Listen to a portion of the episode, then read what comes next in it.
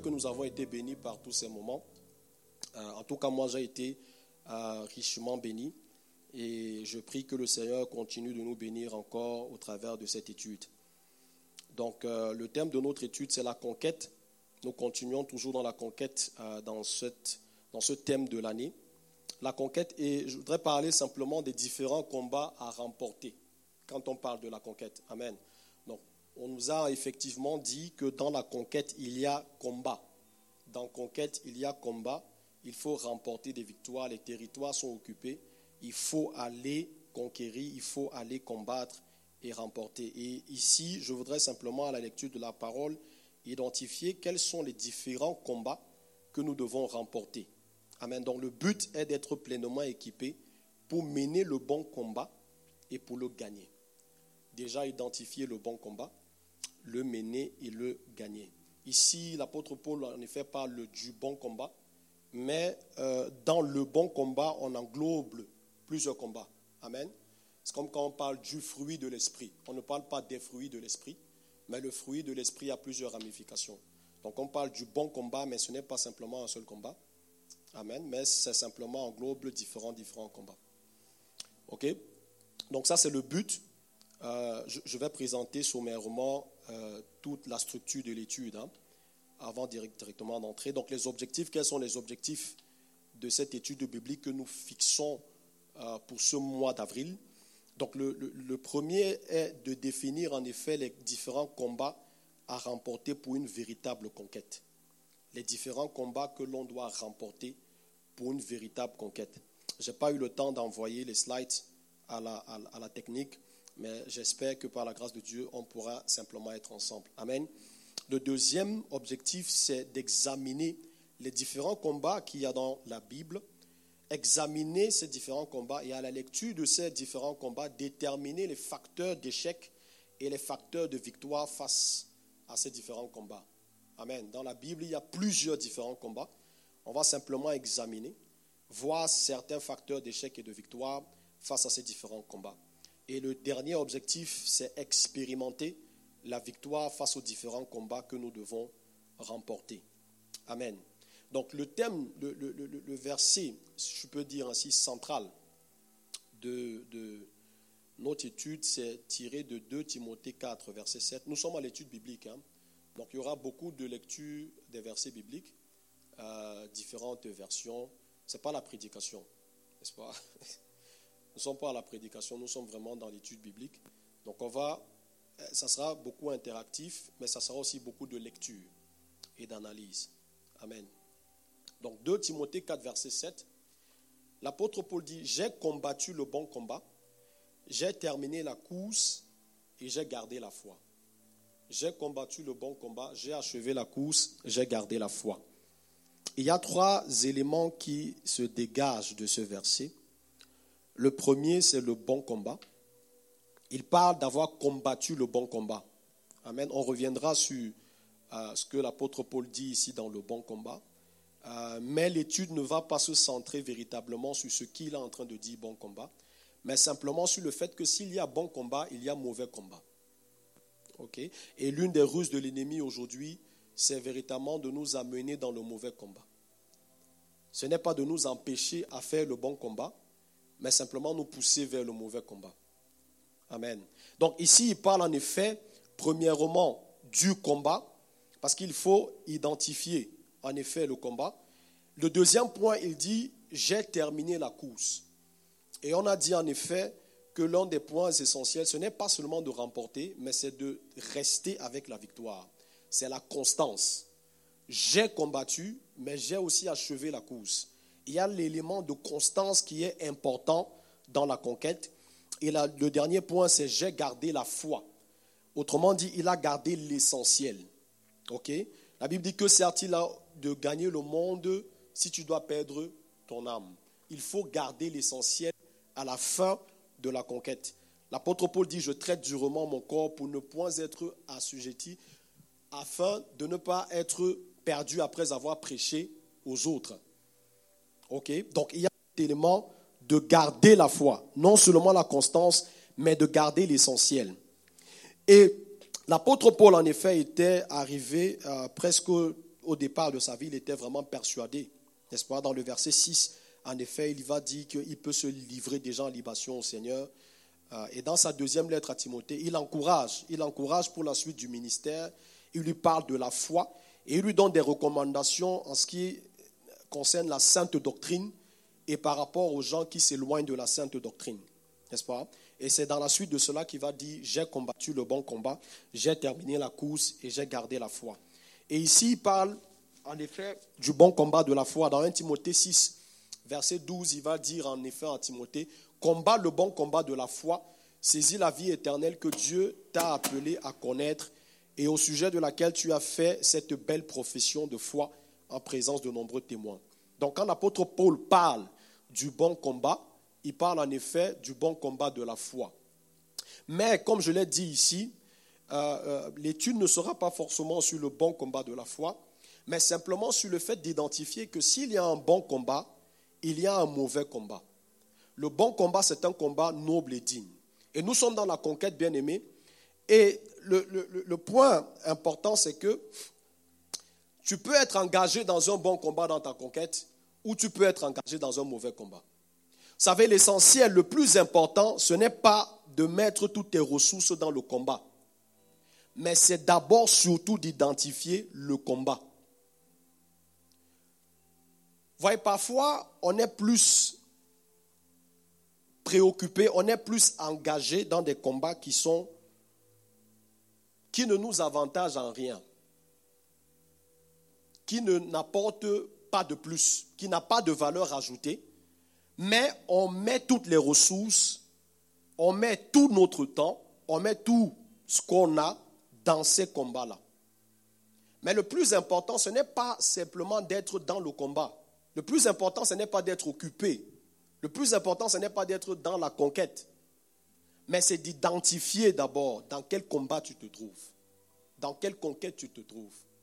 Parce que plusieurs bien-aimés ont mené des combats, mais à la fin se sont retrouvés à être simplement perdus. Vous savez, il y a beaucoup de gens qui, euh, euh, euh, même dans la vie courante, quand vous allez parler avec eux, beaucoup de personnes qui se retrouvent, je crois que les, les, les infirmiers, les médecins auront beaucoup cette expérience. Vous arrivez auprès de quelqu'un qui est déjà presque à bout de sa vie, et vous, parlez, vous discutez avec lui simplement en train de lui donner des soins. Moi, j'ai eu beaucoup de, témoignages des infirmiers, des médecins de ce, de ce type-là.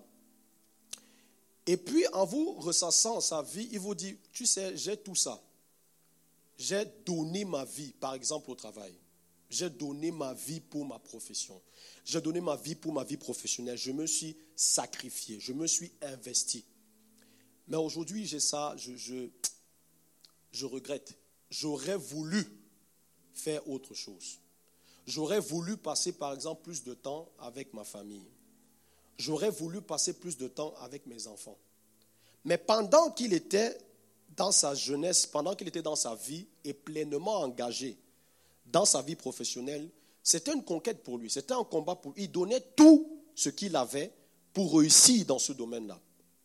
Il était dans un combat, mais était-il dans le bon combat?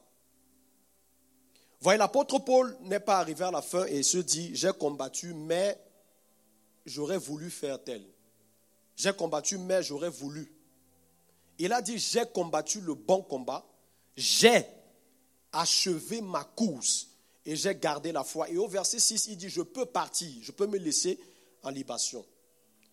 Combien à la fin se disent en effet, le sacrifice que j'ai fait, le combat que j'ai mené, je suis fier du combat que j'ai mené. L'essentiel, ce n'est pas simplement d'être dans le combat, mais c'est d'abord d'identifier dans quel combat tu te trouves. Voyez, la société nous entraîne à être conformistes. Ok, tu dois faire tes études, tu dois travailler, tu dois faire. Ce n'est pas mauvais, mais parfois il faut identifier qu'est-ce qui est essentiel, qu'est-ce qui est vraiment important. Beaucoup de gens, aujourd'hui nous sommes dans un monde très capitaliste, beaucoup de gens sacrifient l'essentiel pour de la richesse, par exemple. La richesse, n'est pas mauvais. Mais il faut identifier véritablement, est-ce que c'est l'essentiel pour ta vie? Parce que sinon, à la fin, vous voyez, c'est pour ça qu'il faut toujours avoir la fin dès le commencement. il faut que la fin détermine toutes tes actions du quotidien. Il faut se poser la question dans la conquête, quel est le combat que je veux mener Et identifier la raison du combat que je veux mener. Parce que sinon, bien aimé, tu pourras mettre toutes tes ressources et à la fin arriver à une fermeture. Il n'y a pas d'issue, il n'y a pas de suite. Et pourras-tu dire, comme l'apôtre Paul, j'ai combattu le bon combat, j'ai achevé la course, j'ai gardé la foi. Parce que c'est important de savoir, bien aimé, non seulement les combats que nous menons, mais les saisons dans lesquelles nous menons ces combats. Comme je l'ai dit, parfois nous nous épuisons dans des combats qui ne sont pas importants ou bien qui sont hors saison. Tu alloues tes ressources, du temps, de l'argent, de ta personne dans un combat qui ne t'ajoute pas de valeur ajoutée par rapport à tes euh, euh, valeurs, par rapport à ce que tu veux véritablement. Ouais, parfois, euh, arriver à se poser l'essence de toute chose sont des questions très profondes et pertinentes que parfois on survole. Parfois, tu te retrouves simplement être dans la routine du travail, être dans euh, monter, descendre, mais véritablement se poser la question de mais quelle est véritablement l'essence de tout ça? Quelle est la place que je donne à tel élément de ma vie, à tel élément de ma vie, et pourquoi?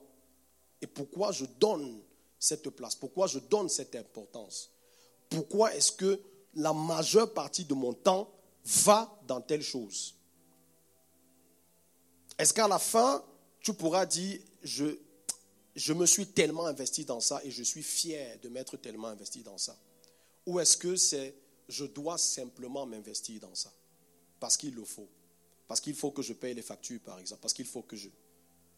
Voyez, la plus grande ruse de l'ennemi n'est pas de t'empêcher de combattre, mais simplement de te détourner du bon combat. le, point le plus euh, euh, euh, l'arme de l'ennemi la plus efficace n'est pas t'empêcher à faire la bonne chose, mais simplement t'occuper à faire autre chose que ce que tu dois faire. Si quelqu'un vient dans un combat frontal avec toi, c'est difficile. Mais si par ruse, il te fait faire autre chose, ce qui est sûr, c'est qu'il t'a empêché de faire ce que tu dois faire au lieu de venir frontalement t'empêcher de faire ce que tu dois faire. S'il faut que je t'empêche de venir à l'église et que je mette des barricades et tout ça, tu es toujours focalisé sur aller à l'église et tu vas trouver des solutions pour contourner les obstacles.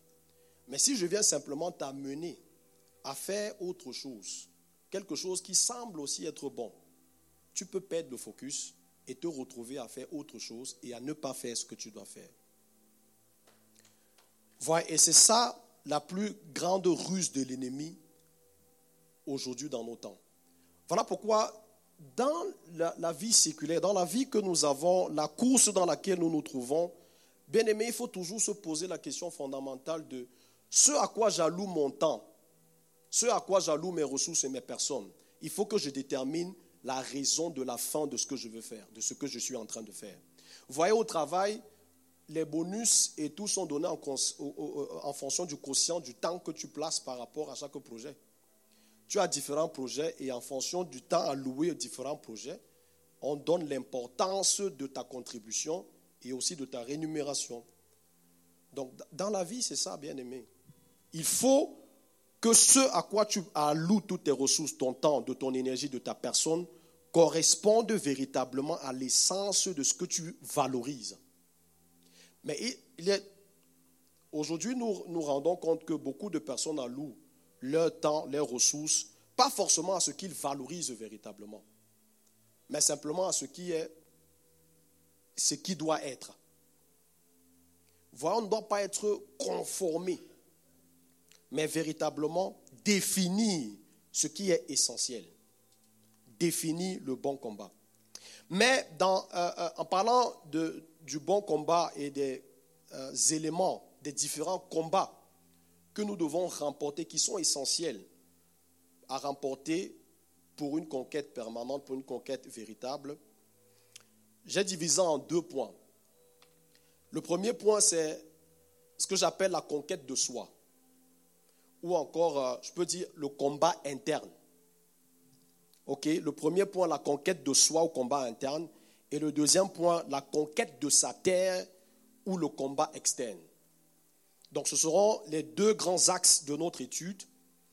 Et les sous-points, la conquête de soi, j'enverrai les slides la prochaine fois, on pourra mieux les projeter.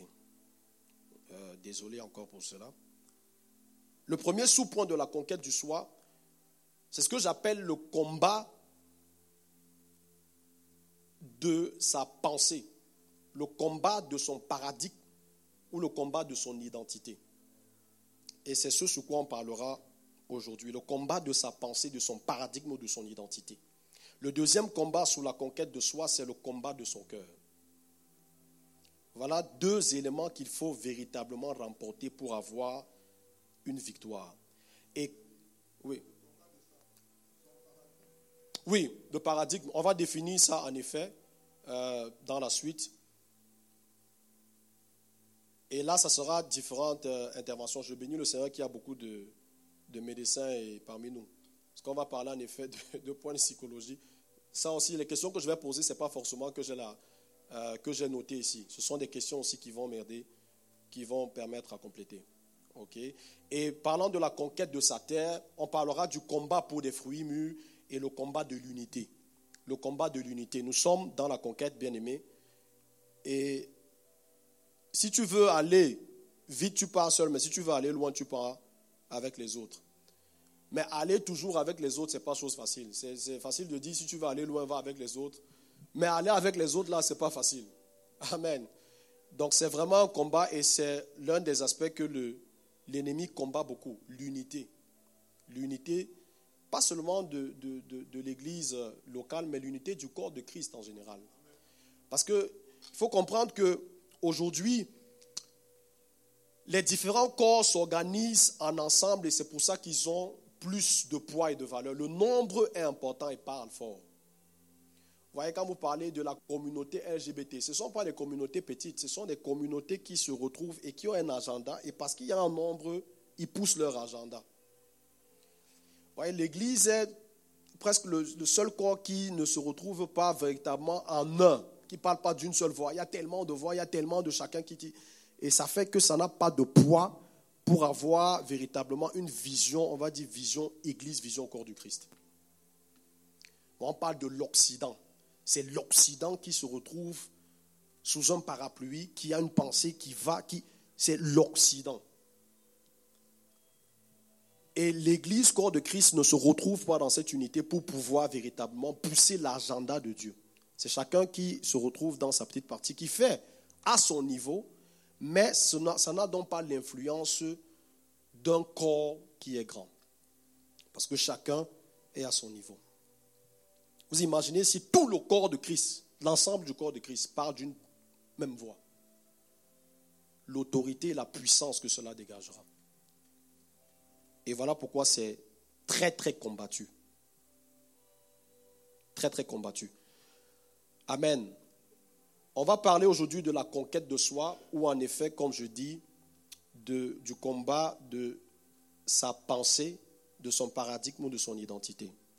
On va lire Proverbe 23, verset 7 dans différentes versions. Et on va essayer de définir donc tous ces différents éléments. Proverbe 23, verset 7. Ouais. Donc ça, c'est lui second. Car il est comme les pensées de son âme. Mange et bois, te dira-t-il, mais son cœur n'est point avec toi.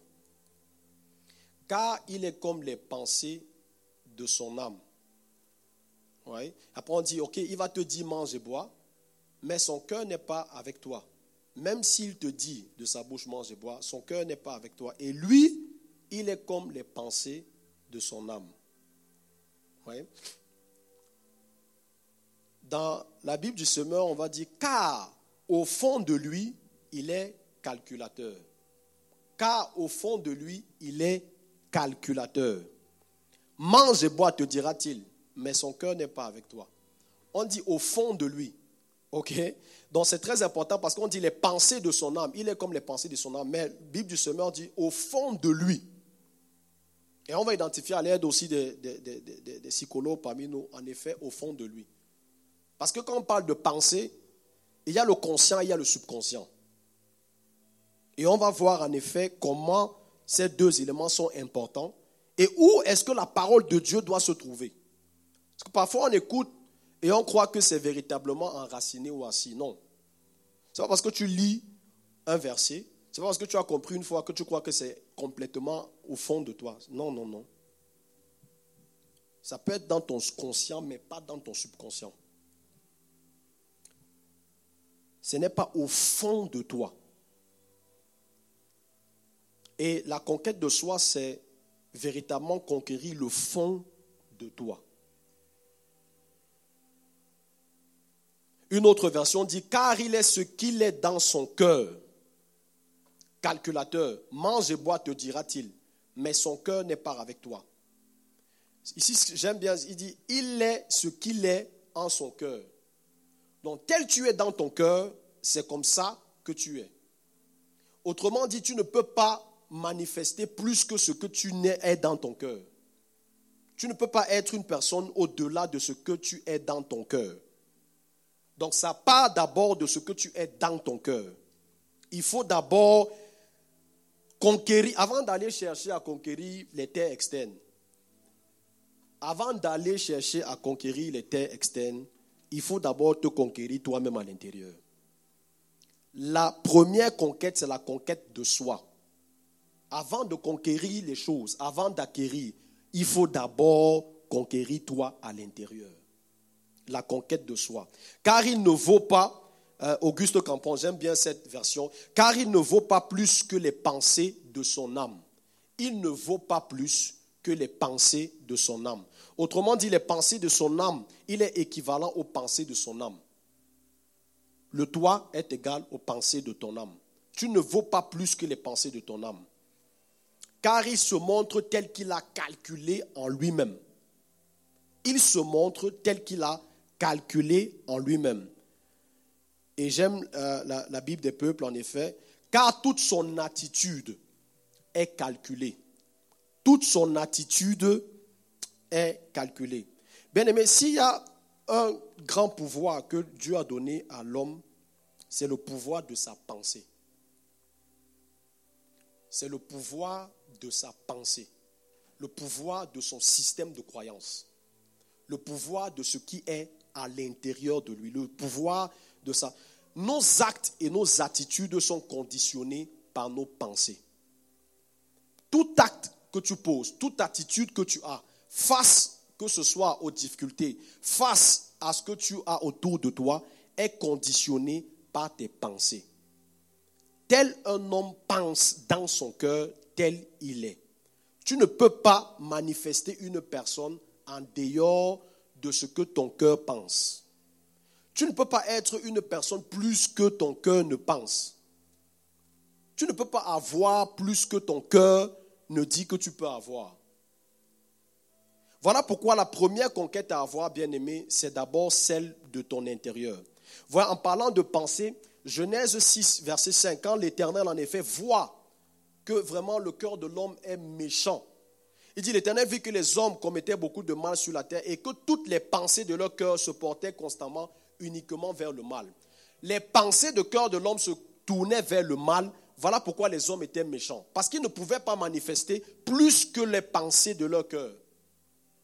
Bien aimé, c'est important de comprendre euh, ces différents aspects. On va voir en effet dans la suite les différentes importances. Dans Job 20, Sophia va dire que à présent mes pensées me pressent de répondre.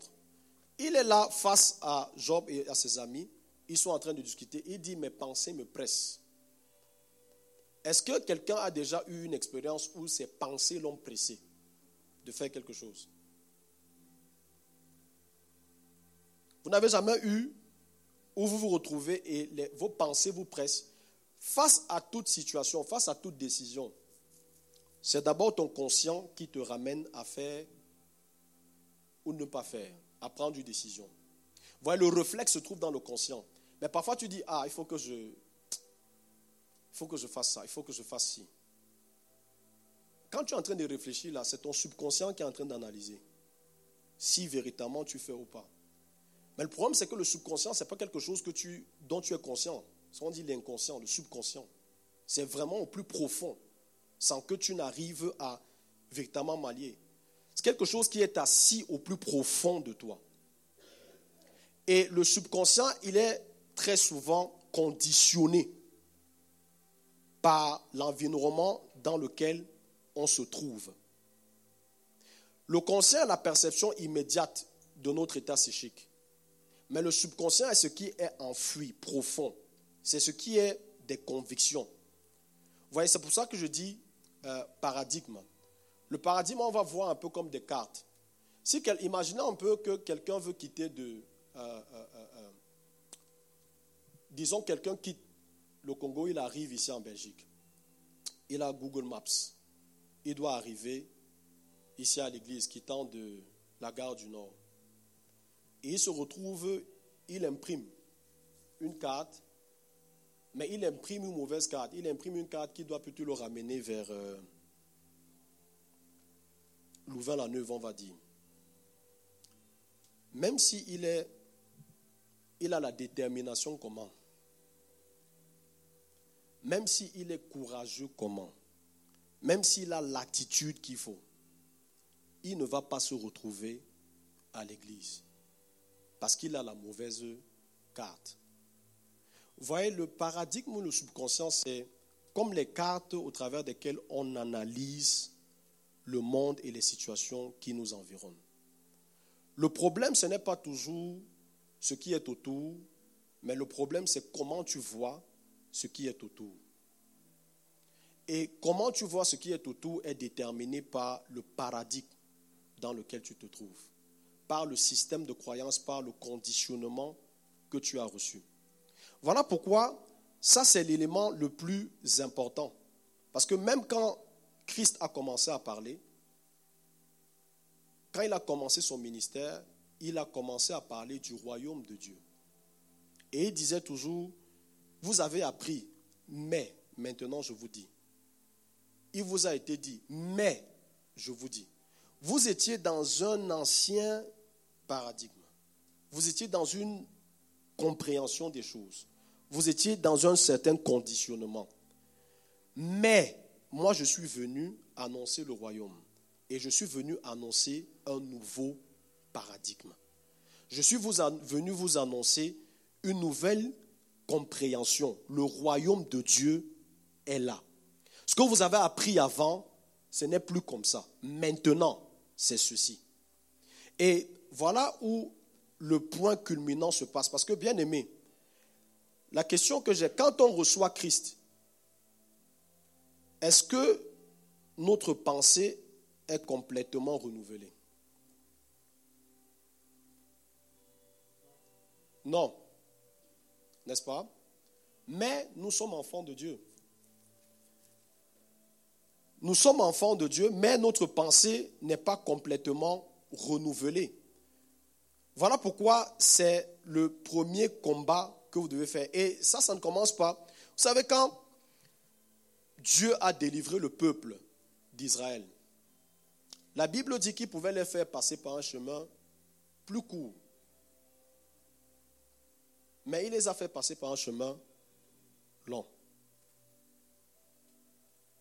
Il a été plus facile pour Dieu de faire sortir le peuple d'Israël d'Égypte que de les faire entrer dans la terre promise.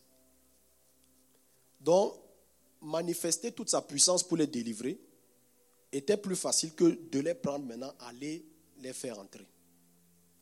Malgré qu'il avait dit que la terre, là, je vous l'ai déjà donnée. Je veux qu'on lise Exode 13, verset 17. Lorsque Pharaon laissa aller le peuple, Dieu ne le conduisit point par le chemin du pays des Philistins, quoique le plus proche. Car Dieu dit, le peuple pourrait se repentir en voyant la guerre et retourner en Égypte. Dans lui second 21, il dit, Dieu se dit en effet, le peuple pourrait éprouver des regrets en rencontrant la guerre et retourner en Égypte. voyez, le peuple était déjà dans un certain conditionnement en Égypte. Parfois, on est prisonnier des conditionnements dans lesquels nous nous, trouvons. Et voilà pourquoi c'est le premier aspect qu'il faut traiter. Le peuple était en Égypte, malgré le fait qu'ils étaient en esclavage en Égypte, ils ne connaissaient pas la guerre. Ils étaient quand même certaines couvertures sociales qu'ils avaient. On vient les délivrer de leur captivité. Dieu a tout fait pour les délivrer de leur captivité. Opérer des signes, opérer des miracles, diviser la mer. Ils ont traversé. Dieu dit non, je ne vais pas les faire passer par là parce que s'ils passent par là, ils rencontrent la guerre. Ils ne sont pas encore dans leur fond intérieur changé. Suivez ce que Dieu dit. S'ils rencontrent la guerre, ils vont retourner. Maintenant, je vais vous poser la question. Si vous étiez parmi le peuple d'Israël et qu'on vous avait fait sortir, vous auriez choisi quoi? De passer par les Philistins ou bien de passer par le long chemin? Le long chemin. Pour éviter la guerre. Parce que vous ne connaissiez pas la guerre. Si vous avez rencontré les Philistins, vous serez rentré ou bien vous allez dire, oh, on nous a quand même délivré de l'esclavage, on était dans l'esclavage, on nous a délivré, on a vu les signes. On continue on reste? Ça devait être séparé. Il y a ceux qui devaient dire que bon, nous on rentre quand même, on était bien. Peut-être ceux qu'on fouettait beaucoup devaient dire que bon, nous on rentre on reste, on continue. Voyez, mais Dieu, lui, a pensé déjà pour eux-mêmes. Il a dit que si vous vous rencontrez, vous là que je vois, vous allez retourner. Pourquoi? Parce que tout se jouait au niveau du conditionnement qu'ils avaient. Et voilà très souvent, parce que le conditionnement, le subconscient, le paradigme, c'est la, la, lentille à travers laquelle nous regardons le monde. Donc si ça déjà, c'est mauvais, tout ce que tu vas voir sera mauvais. Ce sera biaisé. L'attitude que tu auras est déterminée déjà par comment tu vois les choses. Voilà pourquoi Dieu, dans son intention, a dit, je vais les faire passer par un autre chemin pour que pendant ce temps-là, je travaille véritablement leur conditionnement. Mais vous voyez une chose qui est très étonnante. Hein. C'est que parfois on se retrouve dans des situations en se disant, si Dieu agit, je vais changer ma façon de voir. Dieu est plus préoccupé par te changer toi que de changer ta situation. Dieu est plus préoccupé par te changer toi, ta personne, que de changer la situation dans laquelle tu te trouves. Parce que très souvent, c'est la façon dont tu vois les choses. Dieu était préoccupé par changer le peuple. Il aurait pu arriver à la guerre, ok, il détruit toujours tout le peuple. Non, mais il fallait d'abord que le peuple comprenne, le peuple apprenne à dépendre, à savoir que Dieu est maintenant présent. Mais bien aimé, malgré tous les miracles que le peuple d'Israël a vus, plusieurs ne sont pas entrés en terre promise. Vous savez que tous, plusieurs ne sont pas entrés, non? La grande majorité même. Le, le, texte, en effet, de la conquête que nous avons nombreux, suite à cette expérience-là, Dieu a dit, je vais être fini même avec une fois. Je vais les détruire tous. Moïse a dit que non, si tu les détruis, on va dire que tu es venu les faire perdre dans le désert. Mais pour Dieu, c'est comment est-ce qu'ils ne comprennent pas? Comment est-ce qu'ils n'arrivent pas à croire? Mais Dieu a fait tellement de miracles. Parfois, on se dit que non, en faisant le miracle, ça va changer notre perception des choses. Le miracle ne change pas toujours, bien aimé, la perception que tu as. Le peuple a mangé la nourriture qui tombait du ciel. Qui ici a déjà mangé la manne? Qui a déjà mangé jusqu'à ce tombe du ciel? Il mange. Ils se plaignent, on donne un nouveau repas. Ils ont porté des chaussures, la Bible dit que ça ne s'est pas usé. Les habits moi, je ne sais pas qui a fabriqué, comment il a fait, mais ça ne s'est pas usé. Quel miracle ils n'ont pas expérimenté pour venir encore donner un rapport et dire que les gens sont comme des géants et nous sommes à leurs yeux comme des sauterelles. Voyez, nombre 14, Dieu dit 20 à 24, l'Éternel répondit, je, je, lui pardonne comme tu l'as demandé. Hein, c'est Moïse qui disait, non, non, non, il ne faut pas Néanmoins, aussi vrai que je suis vivant et que toute la terre sera rempli de la gloire de l'Éternel. Aucun de ces hommes qui ont vu ma gloire et les manifestations extraordinaires que j'ai produites en Égypte et dans le désert, et qui ont déjà dix fois voulu me forcer la main et qui ne m'ont pas obéi. Aucun de ces hommes ne verra le pays que j'ai promis par serment à leurs ancêtres. Aucun de ceux qui m'ont méprisé n'y entrera. Aucun. Parce qu'ils avaient déjà vu. Mais leur, dans à l'intérieur, au fond là, ce n'était pas toujours changé. Malgré le fait qu'ils avaient vu des miracles et des miracles. Voilà pourquoi on a dit, tu peux être enfant de Dieu, voir les miracles, mais ça ne veut pas dire que ton intérieur est changé.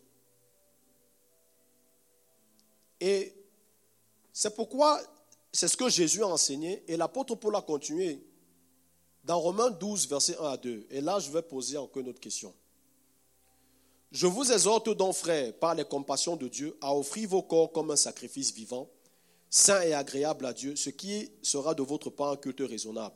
Ne vous conformez pas au siècle présent, mais soyez transformés par le renouvellement de l'intelligence, afin que vous discerniez quelle est la volonté de Dieu, ce qui est agréable, bon et parfait. On va lire euh, dans différentes versions encore, mais je veux simplement poser ici. Offrir votre corps comme un sacrifice vivant. Est-ce que on peut assimiler cela à la nouvelle naissance? Je vous exhorte à offrir vos corps comme un sacrifice vivant, saint, agréable et parfait, ce qui sera de votre part un culte raisonnable. On parle d'offrir son corps. L'homme est corps, âme et esprit. On parle d'offrir son corps. Accepter le Seigneur Jésus. Est-ce que c'est assimilé aussi à offrir? Quand tu acceptes, tu reçois la vie de Christ, mais tu dois te donner en sacrifice. N'est-ce pas? Il y a la première partie, se donner en sacrifice, accepter. Mais est-ce que le fait d'offrir son corps comme un sacrifice vivant et parfait te transforme directement Est-ce que le fait d'offrir ton corps comme un sacrifice fait de toi une personne différente? Non. Le verset 2, il dit, ne vous conformez pas au siècle présent. Maintenant, j'ai une autre question.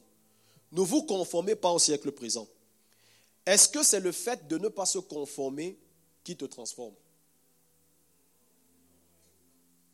Non Donc, si on dit de ne pas se conformer au siècle présent, ça veut dire que le monde pense d'une certaine façon et je ne pense pas de cette façon-là. Je n'agis pas de cette façon-là. Mais est-ce que en n'agissant pas de cette façon, en ne pensant pas de cette façon, je ne suis pas transformé Voilà. Pas forcément, n'est-ce pas? Parce qu'il faut comprendre que ça va dans un sens et pas dans l'autre. Hein. Tu peux essayer de faire tout ce que tu veux. Si l'intérieur n'est pas changé, ça ne sera pas changé. Ce ne sont pas les actes qui changent ton intérieur, c'est ton intérieur qui change tes actes que tu poses dehors. Vous Il y a beaucoup de personnes qui veulent essayer, qui veulent essayer, qui veulent essayer. Mais ce n'est pas parce que tu poses que ça te change à l'intérieur. C'est ton intérieur qui change les actes que tu poses au quotidien. Voilà pourquoi pour un enfant, de, il est important d'abord de traiter l'intérieur avant de commencer à vouloir poser les actes. Maintenant, il va continuer et il va dire, soyez transformés par le renouvellement de votre intelligence. Est-ce que le renouvellement de l'intelligence transforme quelqu'un? Voilà. On est transformé par quoi? Par le renouvellement de notre intelligence. Maintenant, une autre question, c'est c'est quoi l'intelligence ici? On pourra lire d'autres versions, en effet, pour comprendre le point de l'intelligence. Mais est-ce que intelligence, c'est esprit, par exemple? Est-ce que être transformé par le renouvellement de notre intelligence, c'est être transformé par le renouvellement de notre esprit? Oui. Maintenant, renouveler. Est-ce que ça veut dire avoir un nouveau? On dit tout, ceux qui sont en Christ, les choses anciennes sont passées, voici toutes choses sont devenues nouvelles. transformés par le renouvellement de notre intelligence. Est-ce que ça veut dire avoir une nouvelle intelligence? Ça veut dire avoir une nouvelle intelligence, n'est-ce pas? En d'autres termes. Mais c'est surtout de revenir à ce qui était. Vous voyez, ça, ça, peut, pas, ça peut sembler biaisé, mais ce n'est pas avoir euh, euh, euh, un nouveau qui sort de nulle part, mais c'est simplement de revenir à ce qui était la base. C'est pour ça qu'il y a le ré. C'est revenir à ce qui était d'abord. Si tu as ta machine et qu'il faut renouveler le système d'exploitation, il faut revenir à ce qui était à la base dans ton système d'exploitation. C'est pourquoi l'apôtre Paul dit que il faut d'abord revenir dans votre intelligence à ce qui était à la base pour pouvoir être une nouvelle personne. Soyons transformés par le renouvellement, autrement dit par le fait de revenir, de remettre le système comme il était à la base. Mais quel système était à la base? Le système que Dieu lui-même avait créé d'abord. Et c'est pour ça que quand Jésus est venu, il ne parlait que du royaume de Dieu. Dans d'autres versions, il dit, ne vous conformez pas, par exemple, lui second, euh, euh, euh, la version SAC dit, ne vous conformez point au siècle présent, mais qu'il se fasse en vous une transformation par le renouvellement de votre esprit une transformation par le renouvellement de votre esprit. Une autre version dit ne vous conformez point au siècle présent, mais reformez-vous par le renouvellement de votre esprit. Mais reformez-vous. Ne vous modélez pas sur le siècle présent. Voyez, modélez. Mais soyez transfigurés par le renouvellement de votre intelligence. Soyez transfigurés transfiguré. On parle de la transfiguration. Soyez transfigurés par le renouvellement de votre intelligence. Ne vous modelez pas sur le siècle présent, mais qu'il se fasse en vous une métamorphose par le renouvellement de l'esprit. Une métamorphose. Ne suivez pas les errements de notre siècle. Au contraire, que votre esprit se transforme en se renouvelant de manière à bien vous pénétrer de ce qu'est la volonté de Dieu. Voyez, tout part d'abord de la base de ce qui est du renouvellement de notre intelligence, de l'intelligence, de l'esprit qui était tel à la base, tel à la création. Parce que c'est de là que tout se joue et tout se situe. Pour avoir la conquête de soi, c'est véritablement avoir la maîtrise de ce qui est à l'intérieur, au plus profond, la base de notre esprit, du paradigme dans lequel on se trouve. Et bien aimé, c'est souvent là que le problème se situe. Parce que tu peux écouter la parole, tu peux lire, tu peux comprendre un verset. Mais ce n'est pas parce que tu as compris que ça se trouve dans ton subconscient. on peut être là comme ça, et pendant que je parle, toi tu es en train de penser à autre chose. Ouais, ce n'est pas forcément cette pensée-là qu'on dit. Quand la Bible parle ici de pensée, ce qui est dans votre cœur, ce n'est pas la pensée, ce n'est pas le conscient. Là, je parle, tu peux être, être attentif, tes pensées peuvent aussi être en train de divaguer. Mais ce n'est pas cette pensée. Penser, c'est vraiment ce qui est au plus profond de toi. Quand tu veux faire quelque chose et que tu te mets à analyser à l'intérieur, face à une situation, face à une épreuve, tu te dis, est-ce que je vais atteindre ou pas? Ce sur quoi tu es en train de te baser pour avoir cette décision et ce choix, c'est ce qui est à la base. C'est ce qui est ce subconscient. Et c'est là où la parole de Dieu doit résider. Voilà pourquoi le plus grand combat aujourd'hui, bien aimé, c'est véritablement d'avoir la parole de Dieu dans ton subconscient. Et c'est ce que le diable combat le plus. Tu peux lire et comprendre, ça reste dans ton conscient mais ce n'est pas dans ton subconscient. Pour être transformé, comme on dit, être transformé par le renouvellement de notre intelligence. C'est véritablement avoir la parole de Dieu assis dans ton subconscient. Et pour avoir la parole de Dieu assis dans ton subconscient, ce n'est pas un travail de un jour. On l'a vu en effet avec Dieu, avec le peuple d'Israël. Ils sont sortis, ils ont pris le long chemin. Dieu a dit, je ne vais pas les faire passer par le chemin des Philistins, je vais les faire passer par le long chemin. Mais malgré le fait qu'ils sont passés par le long chemin, la grande partie n'est pas entrée. Donc, avoir l'intelligence renouvelée n'est pas un acquis. Tu ne peux pas un jour dire que j'ai déjà mon intelligence renouvelée. C'est que tu es dans les problèmes. Si tu dis j'ai l'intelligence renouvelée, parce que c'est constamment que tu dois travailler à ce que ton intelligence soit renouvelée. Et c'est un travail qui doit être fait de façon intentionnelle. La définition que tu as de ta personne. Voyez, Jésus est venu pleinement, en pleinement Dieu, mais il avait la pleine connaissance son identité. Et tout part de la base du paradigme dans lequel tu es, de la compréhension que tu as déjà d'abord de ta propre personne. voyez, beaucoup de fois on parle en effet de la, du pouvoir de la pensée en parlant du regard qu'on a des situations. Il faut que ton attitude soit positive. Il faut que tu regardes tout de façon positive. Gloire à Dieu. Mais le plus important, c'est d'abord de connaître ton identité. Comment est-ce que tu te définis?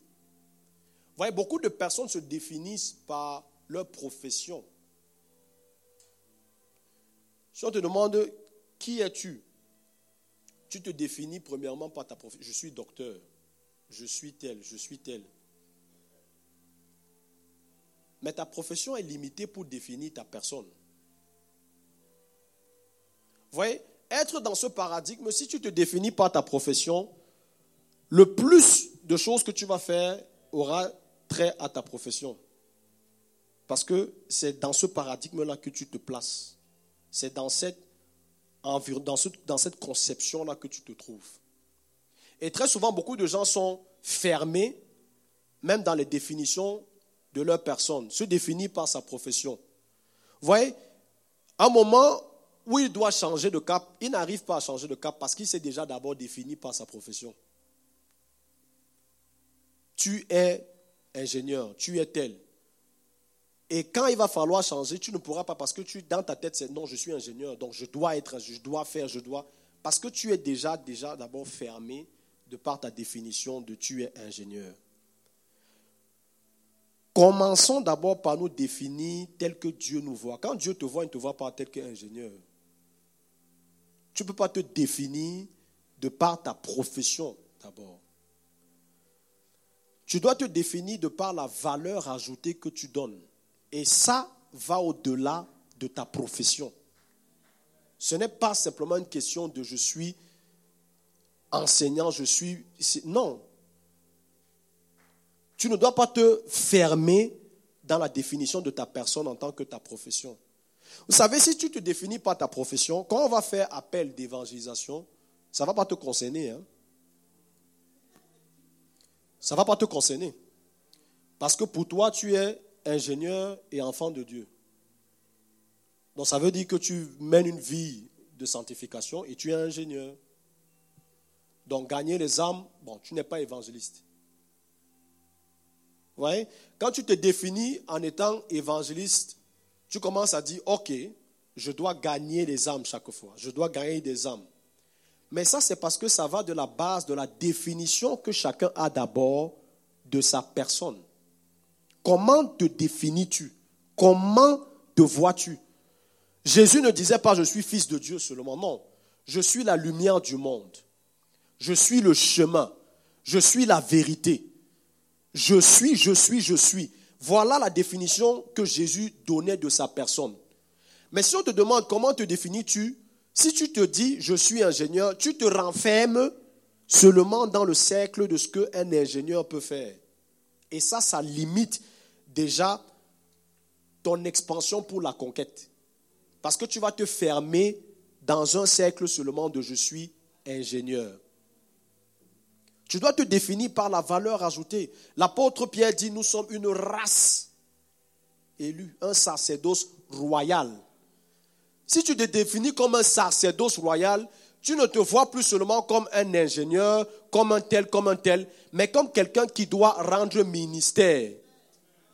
Et être ingénieur devient simplement un aspect du ministère que tu rends. Tu vas au travail, tu es en train de rendre ministère au travail. Ce n'est pas que ta vie se définit par ta profession. Tu dois te définir comme un esprit. Dieu est esprit, je suis esprit. Qui est sur terre pour accomplir la volonté de Dieu. Donc ce qui peut avoir trait à la chair, ça c'est pour la chair. Moi je suis esprit. Et tous tes actes et tes actions et ce sur quoi tu places ton temps, ton énergie, toutes tes ressources, quand c'est à la base de la définition que tu as, c'est différent. Tu commences à louer en fonction de la compréhension que tu as. Si tu te définis par ta profession, tu alloues plus de temps à ta profession. Si tu te définis par la valeur ajoutée que tu apportes dans la société, tu, tu alloues tes ressources en fonction de tout ça. Donc quand on parle d'aller évangéliser, tu ne dis pas que non, je suis enseignant. Non, tu comprends que je suis sacerdoce royal. Je dois gagner des âmes. Je ne suis pas seulement médecin. Je ne suis pas seulement ingénieur. Non, je suis sacerdoce royal, une race élue. Voilà pourquoi c'est ça que je fais. Vous voyez, essayer de faire des choses sans avoir traité l'intérieur ne produit pas de fruits durables. Tu pourras venir évangéliser une fois, deux fois, la troisième fois, on va pas te voir. Parce que tu n'as pas d'abord intégré déjà l'intérieur, le référentiel sur lequel tu te bases pour voir toutes choses. Voilà pourquoi c'est le premier point d'abord, bien aimé, à traiter. Comment est-ce que tu te définis? Comment est-ce que tu te vois? Jésus était une personne véritablement qui avait euh, euh, euh, une compréhension pleine et parfaite de son identité. Si on demande ici, qui es-tu? Qu'est-ce que tu vas dire? Qu'est-ce qui vient en premier quand on dit qui es-tu? Je pose la question. Hein? Qu'est-ce qui vient en premier quand on dit qui es-tu?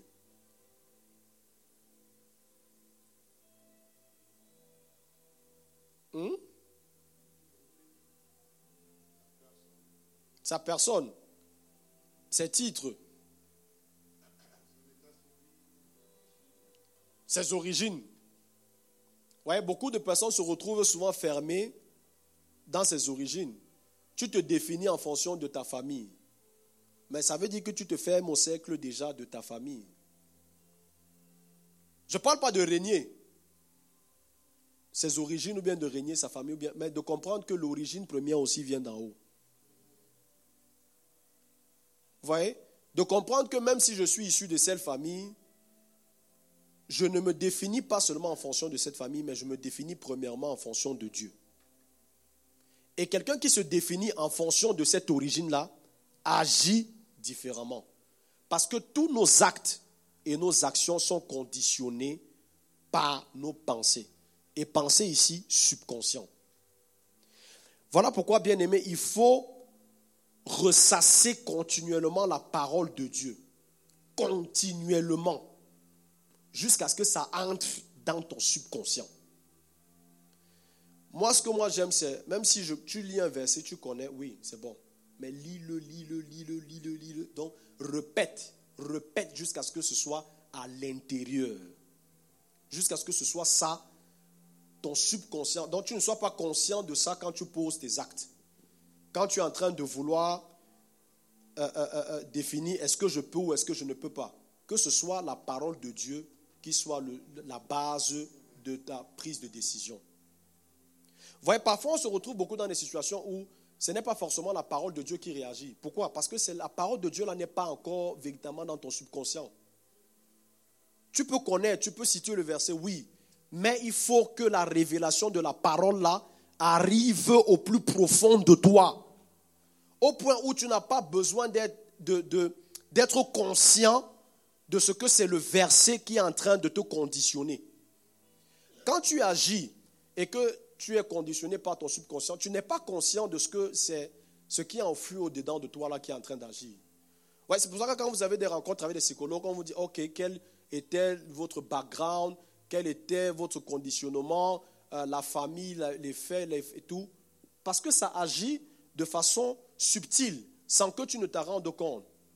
Mais être transformé, c'est que ce subtil-là soit la parole de Dieu et non tes expériences et non là où tu as grandi et non ce que les parents ont fait et n'ont pas fait et non les conditions dans lesquelles tu t'es trouvé, les conditions dans lesquelles tu es venu au monde. Mais que ce soit la parole de Dieu qui soit dans ton subconscient. Si la parole de Dieu n'est pas à la base de ton subconscient, de ta référence, bien aimé, tu auras toujours des problèmes pour conquérir à l'extérieur. Parce qu'à l'intérieur, ça ne sera pas d'abord déjà gagné. La première conquête, c'est la conquête de soi. La première conquête, c'est la conquête de l'intérieur. La première conquête, c'est la conquête de ton identité. Il faut avoir pleine conscience de ton identité. Si tu connais ton identité, tu marches dans la confiance. Les gens vont t'appeler arrogant. Mais parce que tu connais qui tu es, tu marches confiant. La peur vient de ce qui est dans le subconscient. Parce que tu regardes et tu te dis que je ne vais pas pouvoir. Vous savez, les, espions qui sont venus donner un rapport négatif à Moïse, ils n'ont pas causé avec eux les, les, ils n'ont pas causé avec eux. Ils ont seulement dit, eux, ils sont comme des géants, nous sommes à leurs yeux comme des sauterelles. Est-ce qu'ils ont causé avec eux pour dire que vous nous voyez comment? Et puis ils ont dit, on vous voit comme des sauterelles. Ils n'ont pas dit ça. Ils ont seulement décidé, ah, nous on les voit, ils sont comme des géants. Et nous, à leurs yeux, nous sommes comme des sauterelles. Pas la base d'abord de ce qu'ils avaient dans leur définition à eux-mêmes. Mais quelle identité te donnes-tu? Comment tu te vois? Comment te définis-tu? Qui es-tu? Voilà, la définition, quand tu connais ta définition, ce n'est plus en fonction de ce que tu as ou tu n'as pas. Mais c'est en fonction de ce qui est vérité. Ce n'est plus sur la base de je possède une maison, je possède telle ou je ne possède pas. Ce n'est plus en fonction de ce que tu peux posséder ou pas posséder. Mais c'est ce qui est la vérité. Que la vérité de la parole soit au plus profond de ton être. Ce n'est pas simplement connaître une parole. Jésus ne connaissait pas simplement un petit peu. Et à un moment, il a demandé, qu'est-ce qu'on dit de moi? Qu'est-ce que les gens disent de moi? On dit, ah, tu es prophète tel, tel. Et puis, Pierre a dit, non, tu es chemin. Il a dit, ce n'est pas le sang qui t'a révélé ça, mais l'Esprit de Dieu. Avoir la révélation véritable de notre identité jusqu'à ce que ce soit ancré, jusqu'à ce que tu te définisses par ce que tu es véritablement en Christ. Bien-aimé, tes actions, tes actes, ton attitude va être modelée. N'essayons pas de changer par nos actes. N'essayons pas d'avoir des exercices. Mais changeons d'abord la compréhension que nous avons. Et pour changer la compréhension que nous avons, c'est ruminer la parole. Ruminer la parole. Manger la parole jusqu'à ce que ce soit inconsciemment que tu agisses par la parole. Ne, dites jamais je connais tel verset ou bien je connais telle parole. Non, non. La connaissance, ce n'est pas simplement pas de façon théorique. Il faut que ce soit à l'intérieur. Il faut que tu sois véritablement ancré et fondé dans cette parole pour que tes actes et tes décisions, ton attitude soient conditionnées. Beaucoup de gens veulent toujours agir par leur attitude, conditionner leur attitude, changer l'attitude. Il faut avoir l'attitude positive. Il faut avoir... Non, si l'intérieur n'est pas changé, ton attitude positive que tu as là, ça ne va pas arriver quelque part. Ça va être buté. Parce que tes attitudes sont toujours conditionnées par ce qui est à l'intérieur. Tu ne peux pas manifester une personne au-delà de ce qui est à l'intérieur de toi. Tu ne peux pas manifester une personne au-delà de la compréhension que tu as de ta personne. Ta vie ne peut pas être à une hauteur plus que celle de la pensée que tu as de toi. Voilà pourquoi Dieu va dire qu'il est capable de faire infiniment au-delà de ce que vous demandez ou pensez même ou imaginez. Parce que la pensée est profonde et puissante. De par ta pensée, tu es déjà en train de conditionner, que ce soit ta prière, tes actes, ce que tu demandes, de par ta pensée. Voilà pourquoi le premier point, bien aimé, c'est d'abord de conquérir sa pensée. Conquérir son intérieur. Conquérir son paradigme. Conquérir son identité. Avoir la pleine connaissance, la pleine compréhension. Ne pas se définir par ce que tu as. Ne pas se définir par sa profession. Ne pas se définir par son entourage, par son background mais se définit par Christ. Se définit tel que Christ le voit. Tu es un esprit sur terre. Tu es un agent sur terre. Tu es un ambassadeur sur terre. Et connaître que tout ce que tu peux faire comme profession ou autre chose sont simplement des domaines dans lesquels tu es appelé à exercer, des domaines dans lesquels tu rends ministère et allouer donc tes ressources en fonction de cela. De toutes les façons, l'action que tu poses n'est pas déterminé forcément par toi, mais déterminé par ce qui est à l'intérieur de toi. Par ce qui est à l'intérieur de toi. Amen. Je vais conclure avec ceci. Philippiens 4, verset 8 dit, Au reste, frère, que tout ce qui est vrai, que tout ce qui est vrai, ça veut dire ce qui est vrai, Qu'est-ce qui est vrai La parole. Qu'est-ce qui est vrai La parole. Que tout ce qui est vrai, tout ce qui est honorable, tout ce qui est juste, tout ce qui est pur, tout ce qui est aimable, tout ce qui mérite l'approbation, ce qui est vertueux et digne de louange, soit l'objet de vos pensées. Que ce soit l'objet de vos pensées. Quand on dit l'objet de vos pensées, ce n'est pas dit momentanément. Ce n'est pas aujourd'hui pense à ça seulement quand tu es en train de prier. Ou pense à ça un peu de temps. Non. Que ce soit continuellement l'objet de vos pensées. Ce qui est vrai. Ce que tu peux expérimenter ou voir n'est pas forcément ce qui est vrai. Mais ce qui est vrai, c'est la parole. Que la parole soit continuellement l'objet de vos pensées. Pas penser le conscient, mais l'intérieur le subconscient. Que ce qui est la parole de Dieu soit continuellement ce qui est votre subconscient. De façon intentionnelle, bien-aimé. Tu dois être dans ce travail, dans cette conquête. Avant d'aller conquérir dehors, rassure-toi qu'à l'intérieur, tu as déjà d'abord la victoire. Parce que la première conquête, c'est la conquête de soi. C'est la conquête de son intérieur. Amen. on a débordé un peu. Nous allons prier. Est-ce qu'il y a des questions?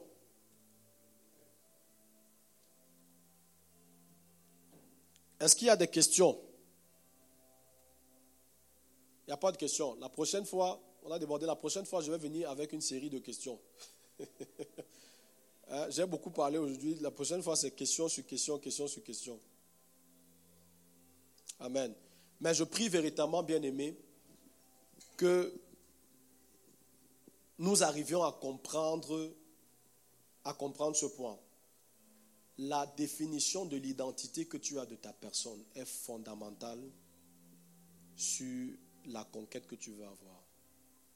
Sur toute ta vie, que ce soit la conquête, que ce soit les actes, les attitudes que tu poses, la définition de l'identité de ta personne. C'est le fondamental. Ne soyez pas conforme, ne, vous conformez pas au siècle présent. Ne vous modélez pas selon le siècle présent, selon le monde, selon votre background, selon votre expérience. Mais soyez transformés par le renouvellement de votre intelligence. Oui, pasteur. J'ai une question. Euh, Jésus-Christ euh, pose la question aux disciples. Qui dit-on que je suis, moi, fils de l'homme? Alors ma question, c'est par rapport à son identité. euh, interne ou par rapport à ce que les gens étaient en train de vivre, voir en lui? Oui, en effet, quand il posait la question, c'était par rapport à ce que les autres étaient en train de voir. Les autres étaient en train de définir. Parce qu'à la réponse des disciples, en effet, certains vont dire, ah, tu es un prophète. Les gens te voient comme un prophète. Les gens expérimentent et ce qu'ils expérimentent, ils définissent comme un prophète. Mais Pierre, la réponse de Pierre. Pierre va dire, tu es le Messie. Tu es l'envoyé. Et Jésus va dire, la réponse que tu as donnée là, ce n'est pas la chair et le sang qui t'ont révélé cela, mais c'est l'Esprit.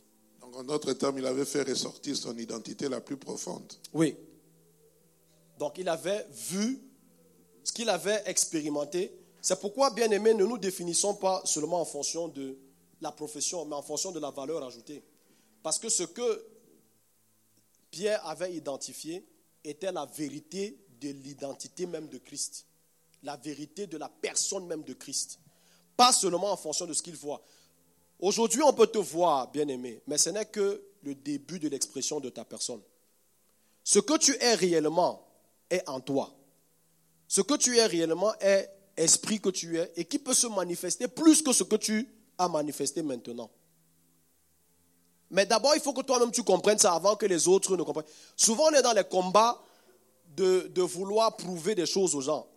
Ce combat-là, c'est un combat qui va te mener nulle part. Tu vas mettre tes ressources dedans, ça ne va te mener nulle part. De vouloir prouver quoi que ce soit à qui que ce soit.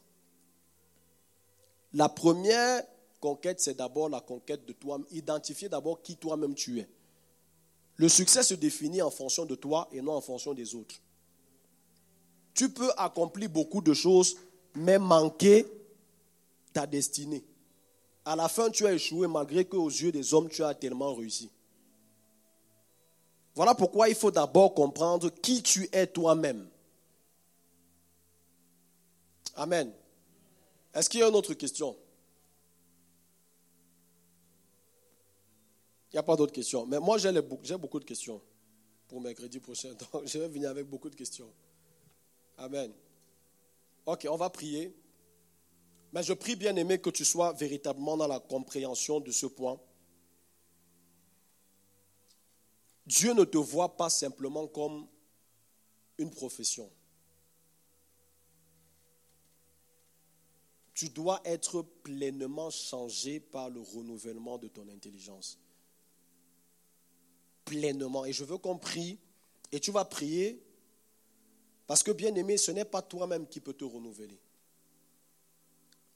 mais la puissance du Saint-Esprit par la parole de Dieu dans ton esprit. Le plus grand miracle, c'est la parole de Dieu semée dans ton esprit, bien-aimé, qui te transforme. Et voilà ce que le diable combat le plus. Voilà pourquoi il y a des fausses doctrines. Il y a des faux enseignants. Parce que la parole qui est mal enseignée ne transforme pas les hommes.